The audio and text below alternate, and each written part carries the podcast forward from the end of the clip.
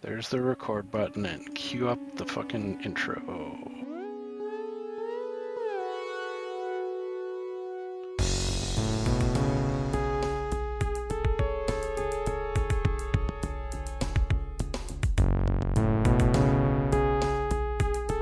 See, we're working on his brow chakra. We're just in back at the crown chakra.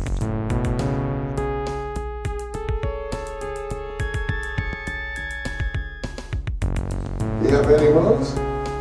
I'd like to see you incorporate them. All right, welcome to Waxing the Porpoise, joined by your host Jim G-Baby, and as usual, the usual suspect Steve. Point of order, this is this will be a mini abbreviated episode because a couple nights ago we recorded an hour and a half on Highlander, which was a first-time watch for Steve, and I completely shat the bed and forgot to hit the all-important record button, which didn't dawn on me until I hit the outro music. Concluding the episode, so not wanting to have to wait and break up our streak of releasing every week, I figured I had the bright idea of let's cover a short story. One in particular is pretty new to me. I think I came across this a few months ago. It's The Jaunt by Stephen King. So that's what we'll be covering this week in lieu of Highlander. I don't know if we'll ever come back to it. We'll see. But so this episode we're talking about The Jaunt, and it'll be a more bite-sized episode. So with that, how are you doing in the past 48 hours, Steve? Doing good, buddy. Don't be too hard on yourself. It happens. It was very funny when I got the notification from you that the recording was lost forever. We are lost. It was still a good time. Goofy ass movie. And I wouldn't mind circling back around and doing it sometime in the future. Right on. Yeah, I mean, if anything, we had a good conversation about it. And I think that we just talked about the thing I'm most miffed about is that we don't get to hear or share our riffing on David Blaine, which we'll have to come back to again because that's a treasure trove of fun there. Well, without further ado, let's get into The Jaunt. So, Steve just told me he is familiar with The Jaunt anyway. I was hoping this was kind of like a more obscure one that you hadn't checked out before, but he had. So this is both a revisit for both of us. How long ago? So how did this get on your radar? So I am a part of the Straight Chilling. They're their own podcast. They have their own community of listeners, children, as it were. Emphasis on. Oh, do they spell it with two L's? Yeah. Nice. That's an unofficial. Is there a hyphen? There can be. Hell yeah, for them. That's the unofficial moniker. Anyway, that we have there's like a message board. I know it's all the rage. Like people have these different fandoms have like Discord servers and sure, we have a Slack channel that we all kind of just bounce shit out. It's like a separate a closed shell social media program, as it were. Oh, okay. Anywho, closed shell. All right. Yeah. Someone on there, Miles, mentioned The Jaunt in like the book channel, and it's horror centric, you know. So this one came up, and he's like, "It's probably the least Stephen King, like in terms of like the horror content." But he said it's like the most horrifying, you know, one of the most horrifying stories I've ever read. Which we'll get into the reasons why. But I was like, "Oh, what's that? I'd never heard of it." And I have the Skeleton Crew collecting dust. The anthology or collection of short stories by Stephen King. So I checked it out, and sure as shit, it is pretty goddamn terrifying. Like some of the implications, and it's that's how I came across it. I know you're a pretty big reader. I don't know if you're a big Stephen King fan, but how long ago did you get introduced to The Jaunt?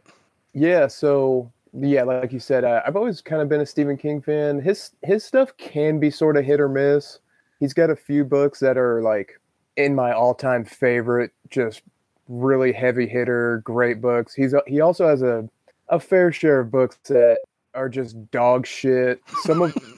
Some of them are really good, but they just, you can tell he had a hard time landing the plane, if you will.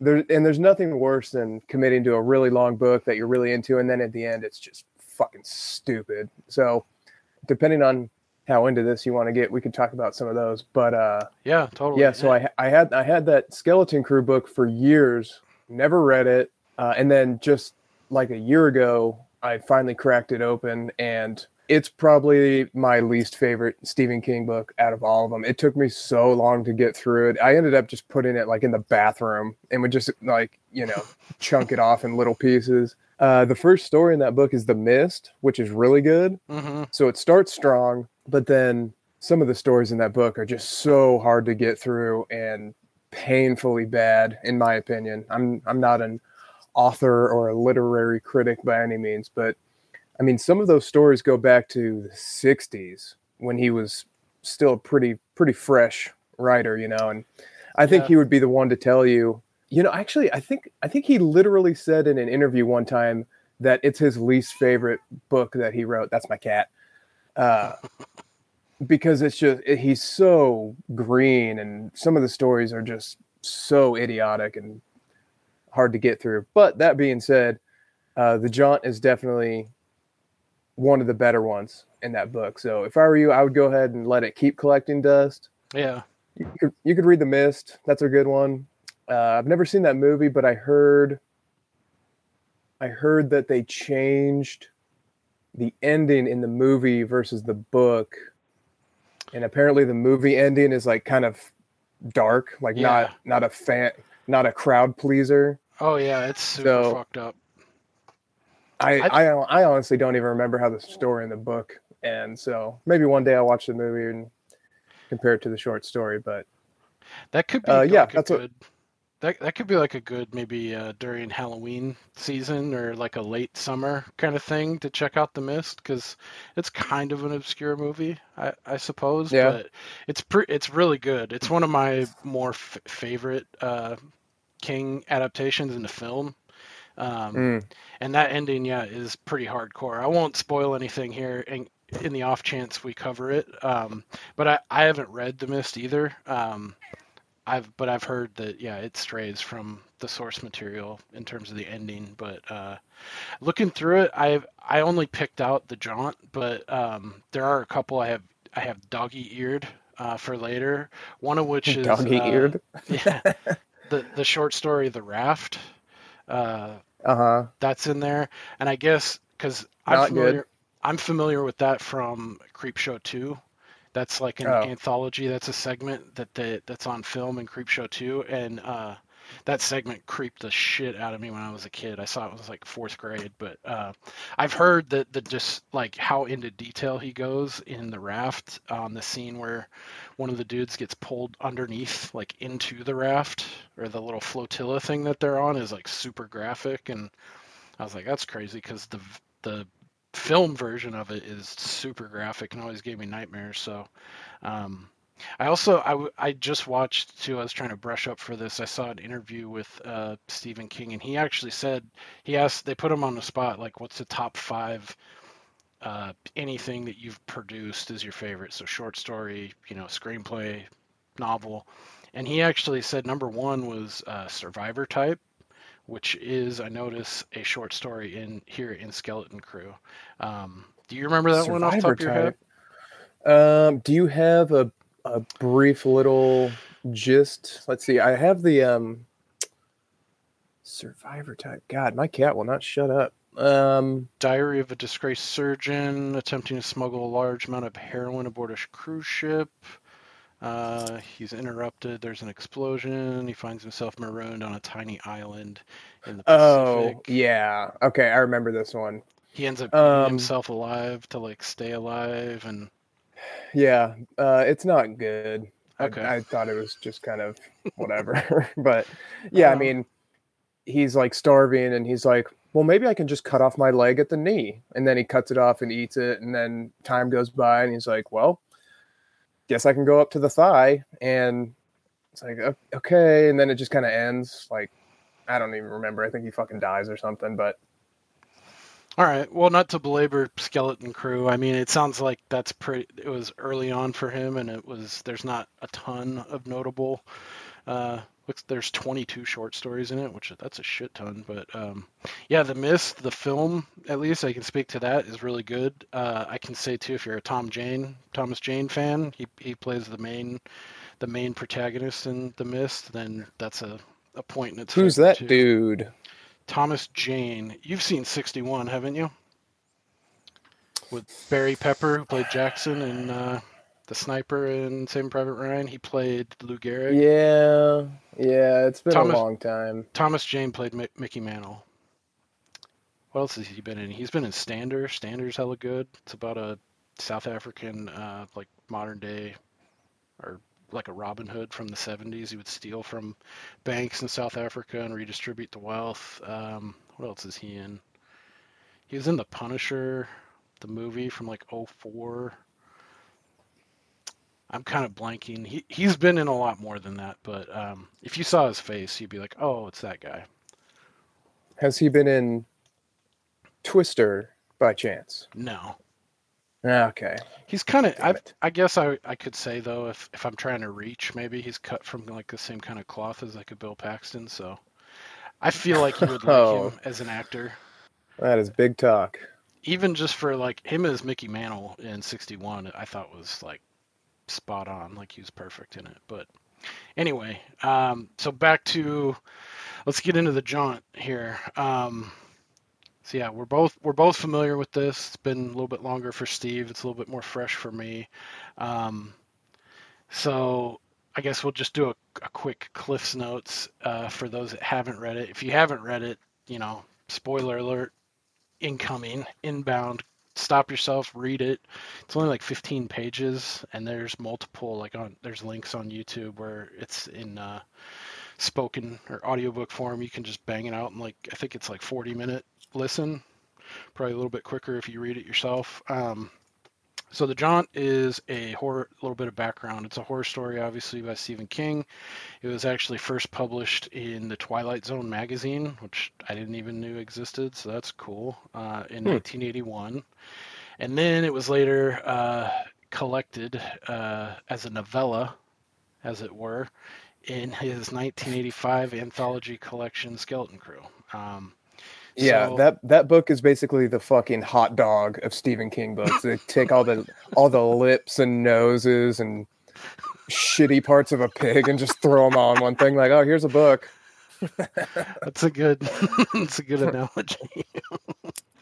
Because he has a couple other ones that are, they're not necessarily short stories. Like Different Seasons, I think, is 4 novellas. Like that's where Shawshank Redemption is, and I think Stand By Me is in that one, and Apt Pupil, like banger good stories. And then there's another one that's called Full Dark No Stars. I think that one's like 4 or 5 stories, and they're pretty dark.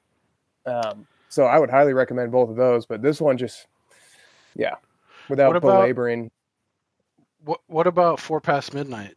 That's similar. It's like it's a collection, but they're much chunkier. I think it's 4 also.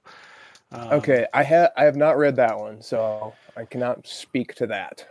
Yeah, I think so. It was his second that type. So he did Different Seasons first, and then he followed that up with this collection. And I think it's probably most well known for like Secret Window, Secret Garden,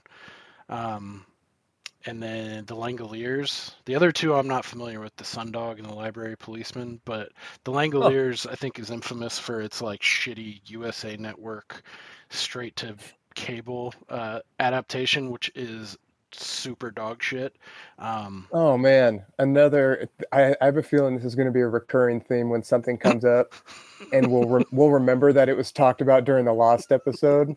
Because I don't know, talking about USA TV shows. We lost a lot of hot wings talk in that last episode. Yeah, I think the USA Network springboarded into some stuff. What was it? fuck it, I can't remember. But yeah. I cannot remember how it came up. But... The USA Network branched us. It took us on a new path, pretty far away from Highlander. But so, anywho, So that's the kind of the background of the story, like its creation. But then, like, specific to the story, so the setting, time and setting, it takes place in the 24th century. So it's very much a sci-fi story with horrific elements within. So it's kind of it breaks the King formula there a little bit. So in this time period, technology for teleportation, which they refer to as jaunting, the jaunt through the zone, isn't that what it is? Like that temporal, like the space in between, that allows people to just jump like these massive, I don't know how far, it says like within the solar system, but like instantaneously, like nanoseconds, they can teleport.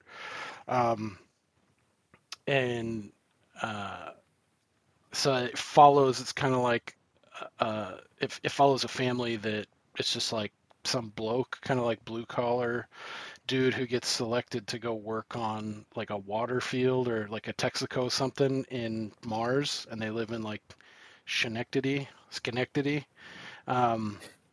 it's him, his wife, and his two kids that are about to jaunt. And then it kind of does like a flashback. He's like telling his kids, like, they're asking like where did it come from, like asking about how jaunting was invented and crap. And so then he kind of relays the story, and when you're reading the background of it, there's parts of it that he omits from telling his kids because they're so horrific. He's trying to keep, hey, everything's going to be cool, you know. He wants to spare him all those gory details, but some of those are like the most horrific parts, you know, besides the very end. But yeah, so it was invented in 1985 by a guy named Victor Carune, who kind of stumbled across it by accident. You want to take it from there, like how that kind of part forms? And not to red pen you, but I think it was 1987 because I just reread it. Oh, okay. To refamiliarize myself, gotcha. So maybe I read a different date or whatever. But yeah, so the general premise is in the far distant future of 1987, the energy crisis has reached, you know, a fever pitch. So this teleportation device, it makes oil basically obsolete because you don't need gas to transport goods from place to place. You can just throw it through the portal. And so in the future, oil isn't as valuable of a commodity. It's more about water. So they're going to different planets to bring water back. And so the setting of the book, like you said, is it's this family of four, and they're basically in the waiting room. It's like an airport, basically, getting ready to do this jaunt. And so, you know, the annoying snot-nosed little shit kids are asking questions about the history of the jaunt as the employees are basically going around gassing everybody. So, yeah, he's trying to tell them the history because he's made this trip, I think it says 20 or 25 times, but this is the first time for the wife and kids. Right. So he's trying to tell them the story, which it sounds like they get it taught to them in school, but they're, you know, asking questions about it and stuff. So, he's trying to leave out any anxiety inducing details because they're about to get the gas and go under and go through this portal. And yeah, so that's basically the setting for what we are about to learn. So, and then that's the important key here is the getting sedated to make this trip, because the guy who invented it, Victor Carune, he stumbled on it. He was testing stuff, and he stumbles on it by accidentally like teleporting two of his fingers like across the room, and then he like mimics it with a pencil, and he's onto something, and then so he moves up, you know, progressively to using mice, and they all keep like dying, or like as soon as he gets them out, they have like a heart attack, and they're all fucked up. And then he finally, through trial and error, sedates one of the mice, sends it through, comes out, it comes to, and it's fine. So that's how they, right? That's how they figure out, okay, you got to be sedated, then you can do it, then you're cool. Yeah, everything he puts through comes out completely exactly the same. He puts through a watch, and that comes through, and it's still working. It's totally fine. So he figures that physically everything is the same, but there's like a psychological or mental thing that happens between the two portals that if he sedates the animal, that it won't have this like catatonic, right, effect when it comes through on the other side, because he puts a mouse in ass first, and that seems to be okay when he pulls it back out, but then when he puts it through head first, that's when they spaz the fuck out on the other side and keel over. And so that's kind of what led him to attempting to sedate.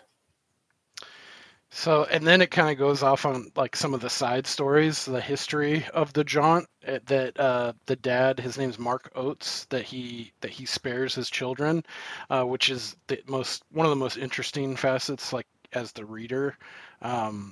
So like goes on to explain, like, obviously, now, like, you think of how the mob dealt with people and putting them in barrels and cement shoes and stuff. And like, that becomes like a nice and tidy outlet to dispose of anyone you want to without a trace. And then what was it? Was it like a guy and his wife, and they're like having marital problems or something? And he fucking, to like avoid all that struggle and rigmarole and red tape, he just fucking boots her while still conscious. So basically when you put something through the portal, there's a way to program where it ends up. Oh, right. So right. If you imagine a switchboard of like, I want this to go to Tokyo or London or San Francisco or whatever, he just turned them all off and puts her through the portal. So she's just floating somewhere forever. Dude. Savage. Yeah, that's fucking insane. That's like one of those things when you think about, I wouldn't wish that on my worst enemy. Yeah. I mean, the older I get, the more jaded I get. So like, I still would reserve that for probably certain people, but that's a very small list of who I would do that to. The only thing I can think of is that fucking, that Sword and Scale episode that you introduced me to, the Daisy's Destruction or whatever, Daisy's Revenge. It's like people like that, sure, but is that the one with the red room and the like? Yeah. Fuck that. That one was pretty bad. Noise. But yeah, just like, you could sit there and think about like that for a while and have it really twist your noodle. Like, and that kind of ties back to the Lost episode when we were talking about John Hamm, and he's in an episode of White Christmas of Black Mirror. There's something similar to that where it's like they can upload your consciousness to this thing called like an egg, and it's like a prisoner. And like before these cops leave, like they're just like, oh, just leave him in the egg over the weekend, it's like a holiday, and they'll come back and continue to interrogate him or whatever. And this fucking greaseball cop goes and he twists the dial, so it's like when they come back after their 3-day holiday to then continue interrogating the prisoner, his time, it's been like, fuck, it was like 2,274 days per second or something like that they crank this knob up. So like when they come back, he's probably the same, like sunken eyeballs and just like a blathering idiot, like from spending virtually an eternity in this thing, and they come back and it's 3 days later. It reminded me of that vignette in Black Mirror. So if you like this, or, I think you would like that episode or too. Or the machine and Princess Bride. I just sucked 1 year of your life away. Oh, yeah. Dude, I haven't seen that movie in a long time. The more you think about that, the more mad you'll go, like, thinking about, like, fuck, just an eternity through this, like, I don't know if it's a wormhole or like if you close the other side, you're just like spinning in a fucking hyper vacuum for eternity. Yeah. Ew. Well, there was the cool part of the story when they talk about when they graduated from testing it on animals to humans, they were using like prisoners. Yeah. And so there's one prisoner that he was in jail for like a quadruple murder or something, and all the prisoners they tested, they sedated them and they went through fine. This prisoner, they're like, we're going to go ahead and send you through not sedated if you agree.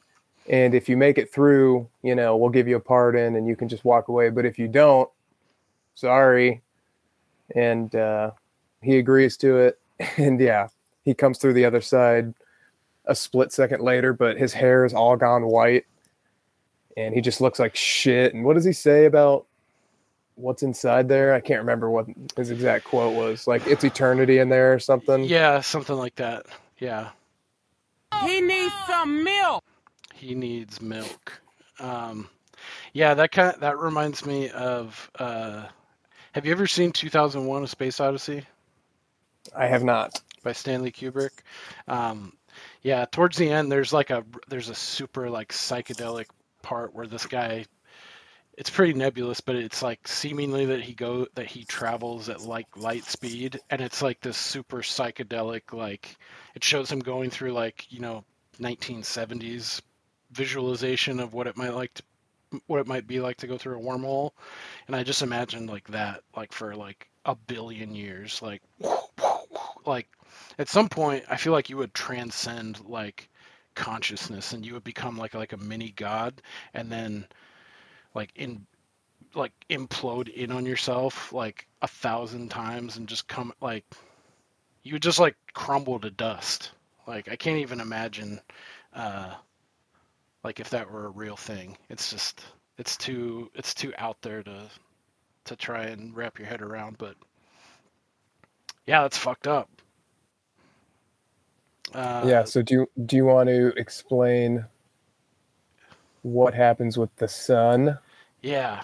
So yeah, then to wrap all this up, so basically, you know, like, the dad's kind of smooth things over and he's explained, like, you know, to try and keep everyone as you know, on the level as possible and not freak anyone out. Like, yeah, this is just normal. We're just going to be, you know, teleported 1 billion miles away in a matter of seconds, but it's cool. But he also goes, I think this is where his error was. I think he oversells the fact of like the sedation and like that you have to, you know, you have to make sure you breathe in the gas and you have to like, you know, you have to let it happen and then go under and then take the trip. And then, so that, to me, that's like, it's like the old adage of like, you know, you tell someone not to do something. It's like, especially a kid, it's like, that's the exact fucking thing they want to do, you know?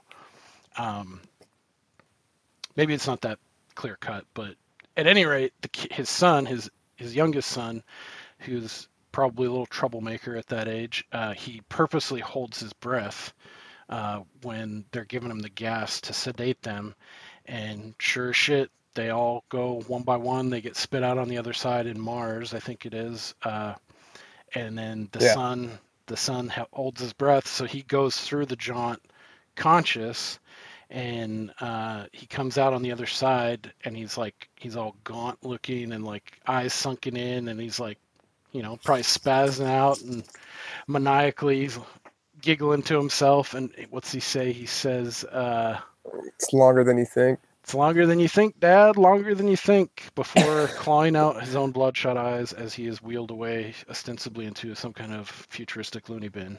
So yeah, that's the end of it. But yeah, I would agree. I mean, like, this isn't like a super gory or like a jump scary kind of like kooky Stephen King thing, more of like, it's definitely a sci-fi tale, but like some of those details and like thinking about like the implication are pretty fucking terrifying. Like if you happen to if someone pushed you through, or if you stumbled through it, or like, what if the sedation didn't take on you and it's like, all right, bye. Like, yeah. Boom. Like, yeah. Crazy. Scary stuff. I guess a little bit of trivia on this too. So in, are you familiar with the new It remake? I haven't seen it. You haven't seen them? I like the first one pretty good.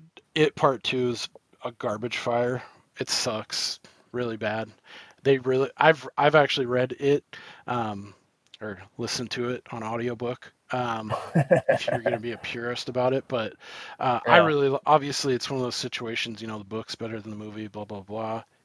It is far superior to any of the later adaptations, even if, like, I do like Tim Curry as Pennywise in the OG made for TV shit, but even that, it doesn't come close to the book. They leave a lot of stuff out, and they do with the remakes as well. But yeah, the whole, like, the fucking Chud and, like, the tortoise and, like, the ritual of Chud and all that kind of stuff, they totally fucking butcher in It Part 2.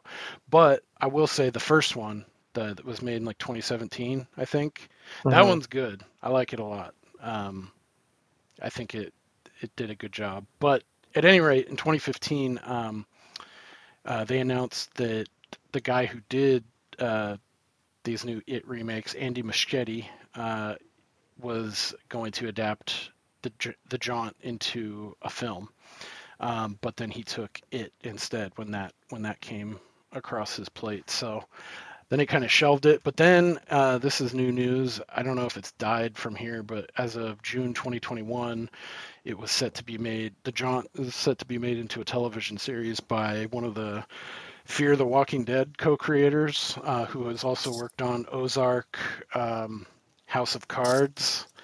There's another Kevin Spacey, Connective Tissue. We should have like 6 degrees of Kevin Spacey and Steve on here. And then he also worked on one of your favorite adaptations of Stephen King, HBO's The Outsider. Oh, God. I bet the show was better than the book. I liked the show a lot.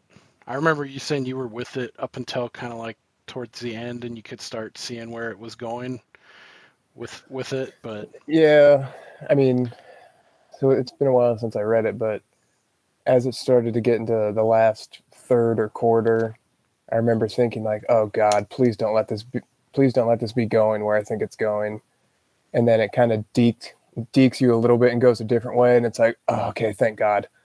And then they just shift right back into the original thing, like, oh fuck, they are going exactly where I was hoping they weren't.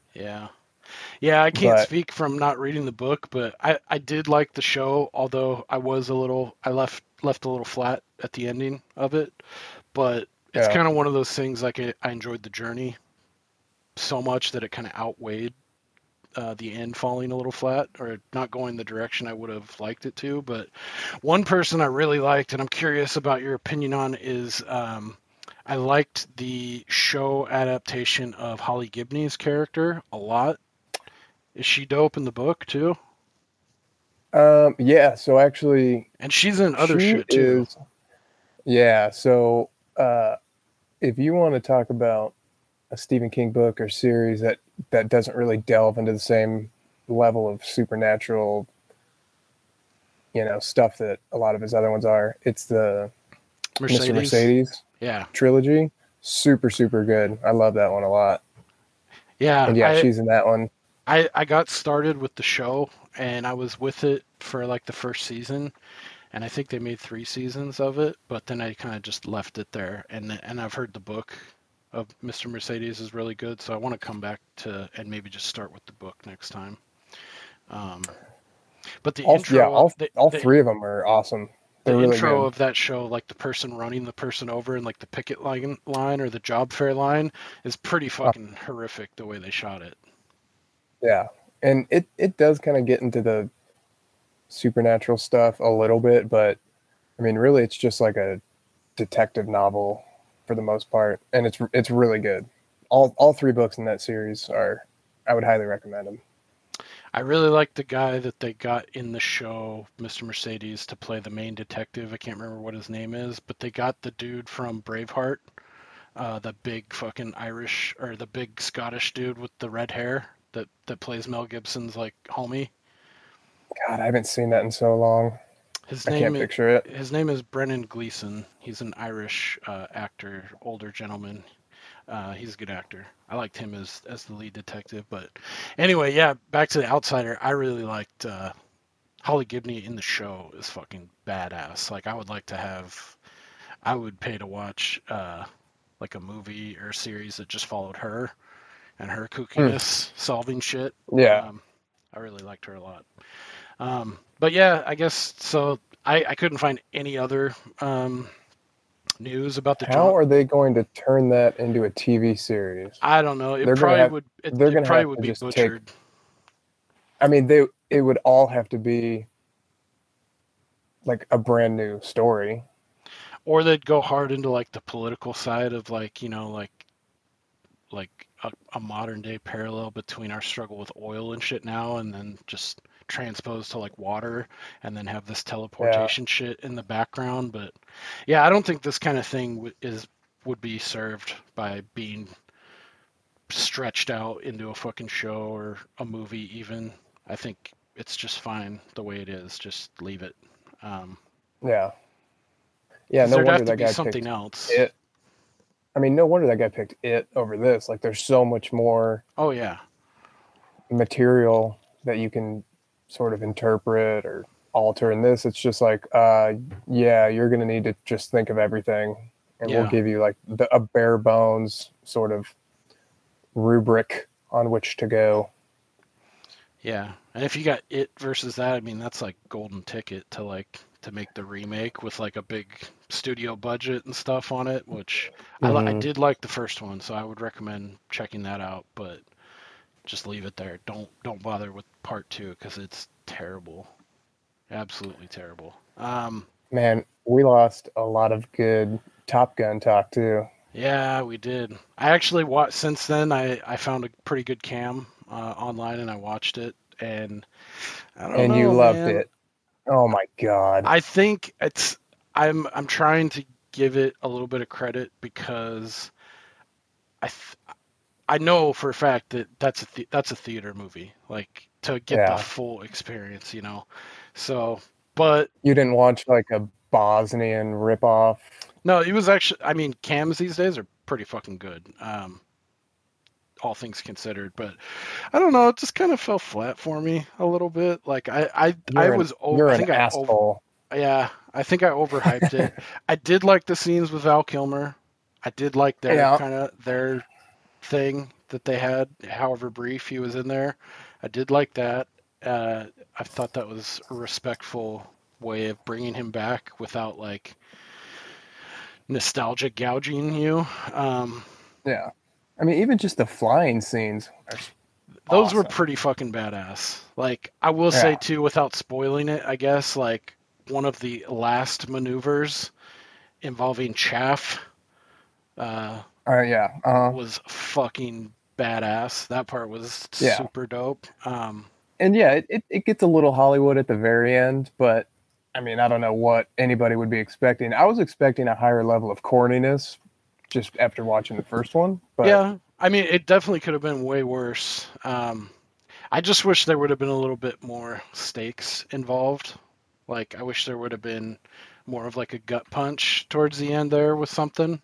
I guess life and death isn't high enough stakes for you, huh? Well, I guess I'll just come on and say I wish somebody would have died, like on the good guys' side to make it more impactful. Maybe that's just a product of like Game of Thrones and like, you know, that shock that you get from like a main character or someone that you really pulling for gets fucking wiped out. But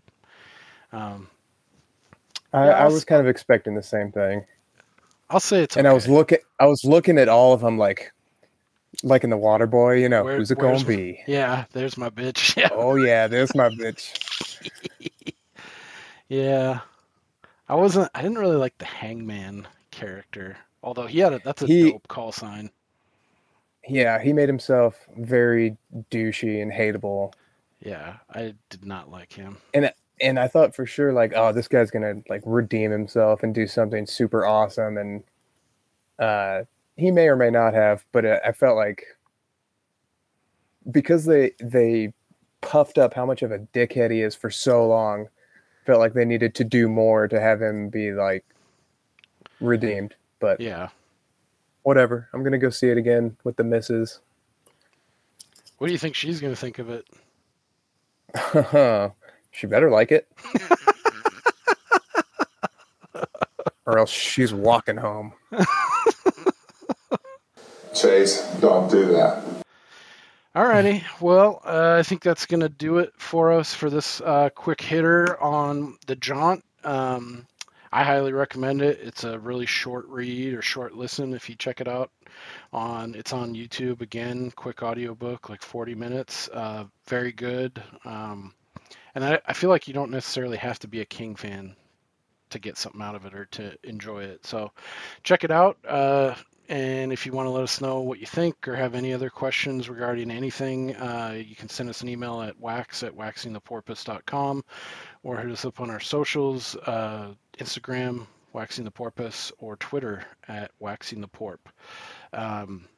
Again, we're going to keep with the schedule that we had planned for Confessions of a Traveling Card Counter Part 2. We'll be dropping next Thursday, June 30th. And then we also have planned the following week, we're going to be covering, dipping our toe back into the unexplained waters, where we talk about the mysterious death of Colin Finnerty on Thursday, July 7th. If you want to read up on him, take a look. He's one of...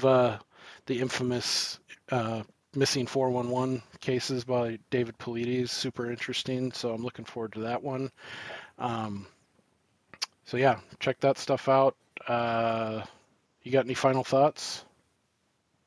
We are recording, right? Yes, we are recording. Okay. We're good this time. You have any moves? I'd like to see you incorporate them. All right. Well, so you're good? I'm good, yeah. We're good.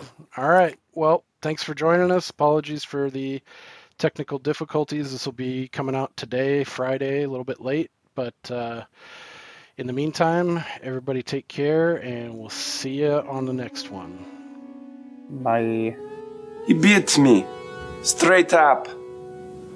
Pay him. Pay that man his money.